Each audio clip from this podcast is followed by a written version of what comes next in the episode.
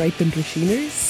It's Friday, and that means it's time for the Friday View, which is Tripe and Drisheen's weekly roundup of some of the stuff that's been happening in Cork City and County.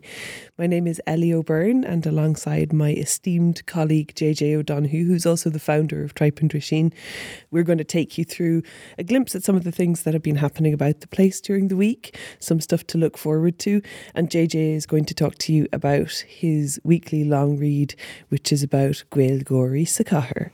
First up, a congratulations to Youghal woman Aoife Cooke, who ran the fourth fastest marathon time ever run by an Irish woman to secure a place in the Tokyo Olympics. Aoife was running in the Cheshire Elite Marathon last Sunday and she clocked a time of 2 hours, 28 minutes, and 36 seconds. The tweet of the week this week is with reference to Cork County Council CEO Tim Lucey's amazing comments about uh, litter bins for the county. So, this is following on from Green Party councillor Liam Quaide proposing a motion at Monday's Cork County Council meeting that there be a proper schedule of bin collections, anticipating over the course of the summer that we're going to have a lot of people visiting beauty spots around the county and that they need proper services at those. And Tim Lucey's response was that uh, he thinks that litter bins should all be removed and that they only encourage people to leave litter and that instead the focus should be on having a kind of a public shaming campaign, I suppose it's an interesting one, I suppose. I mean, it's easy to see both sides there that it is true that people should clean up after themselves, but I'd always feel that, you know, if you take your kids to the beach and you buy them an ice cream and you teach them to throw the wrapper in the provided litter bin, you feel like you're doing a good thing. Interesting. So we'll take away all the bins in the county and then there'll be a reduction in litter, says Nevin Power on Twitter. An interesting reminder of a mystery that's been ongoing in County Cork for a really long time, with a very sad anniversary coming up today, which is 30 years since Connor and Sheila Dwyer of Fermoy went missing. So they were a couple of late middle age with adult children. Uh, they're survived by their two sons, Connor and Jerry. They were last seen on April the 30th on the steps of their church in Fermoy, where they had attended a funeral 30 years ago, and then they were just never seen since. So they were reported missing by Sheila's sister some 23 days after their last sighting. So when Gardaí searched their home, they discovered that nothing was missing at all. Even items like reading glasses were still in place. And the only thing missing is the couple's white Toyota Cressida. So there's been sightings down through the years. Nothing has ever come to light. And Gardaí have reissued an appeal to the public that if anyone knows anything or had, has ever seen that car, or Connor or Sheila to get in touch. Now, here's JJ with an inside look at his long read this week, which is about the Irish language. With this week's long read, I was curious to see um, and explore where Irish exists outside of the classroom in Cork. And um, I guess part of it's my own curiosity because you just don't hear Irish spoken very often, or at least I don't. Um, like in shops or on the street or in the park or you know anywhere that language exists.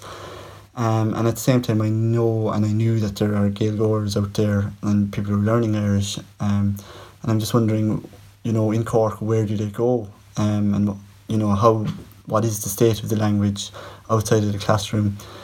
And um, I talked to two characters. One of them was John O'Riordan from Millstreet, and the other is Cillian Brennan. And both of them, like for them, they're kind of setting up like these spaces outside of the classroom where people can talk or kind of cultural nights.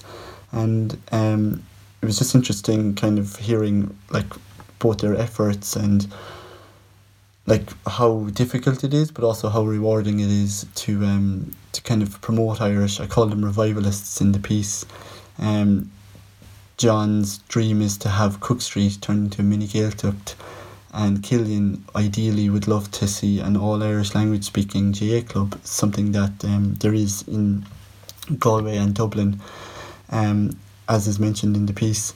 And then I also talked with uh, Professor Aidan Doyle from UCC, who kind of can who brought me through the kind of progression of where Irish is now. Um, he's a professor of New Irish, and um,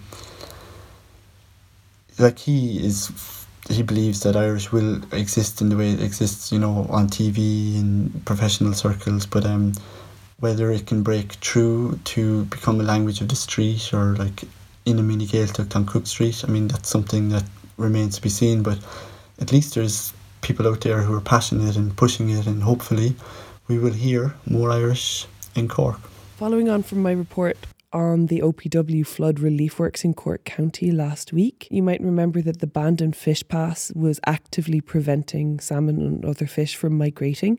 Bandon has had its emergency remedial works underway to repair the fish pass, and they were completed on the evening of April the 27th. But keen angler Simon Toussifar, who I interviewed for that piece, says that the newly installed boulders that were put in in order to aid the salmon are actually a real hazard to the fish. I just can't believe how this sto- story keeps unfolding. It just seems to get crazier and crazier. Photos that Simon has posted on his Twitter account show basically really large, jagged boulders uh, positioned in the river. Kind of looks to me a little bit like a fish obstacle course. Uh, Simon is asserting that they're going to be a hazard when the annual Grilse run takes place. Grilse are year old salmon who have been to sea for the first time and are returning. And when they return, they migrate together en masse. That migration takes place normally the first high water or flood in June. So that's expected really soon. And Simon is saying that those young fish are not going to be able to get up uh, with the, those newly installed boulders. So this ongoing saga. Uh, it will be followed up on. I was supposed to be having an interview with OPW Minister Patrick O'Donovan yesterday, and his secretary emailed me to cancel the interview. So I am still following up on that one. And here's a nice little snippet to finish off with. Cork City Libraries are putting poetry into three city parks. That's Regional Park in Ballincollig, Tramore Valley Park, and Fitzgerald's Park. Uh, this initiative, which is going to run all summer long and is going to be changing all summer long, started yesterday, which was Poetry Day.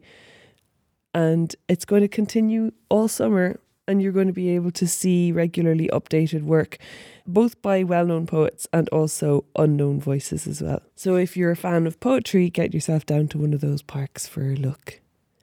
That's all from us for now. Thanks so much for all of your support. It's getting really exciting writing for Tripe and Drisheen. After last week's call out, I've had the most incredible level of feedback and contact from people, and several really interesting stories are emerging that we're going to be following up on in the coming weeks. So it's amazing to have that level of support. Please remember that you can also support us, and it's very important to support us by spreading the word about what we're doing. So that would be uh, sharing on your own social media. We have social media accounts accounts at T on Twitter and over on Instagram. We're called Tripe and Drisheen. Sharing is a really good way of letting others know about what we're doing. And of course, really importantly, is to sign up for the email because this Substack arrives into your mailbox. We have two going out now. We have one on Thursday, which is our really good quality, in depth long read. And then we have one on Friday, which is this one, the Friday View. I hope you've enjoyed this week's instalment. Catch you next time.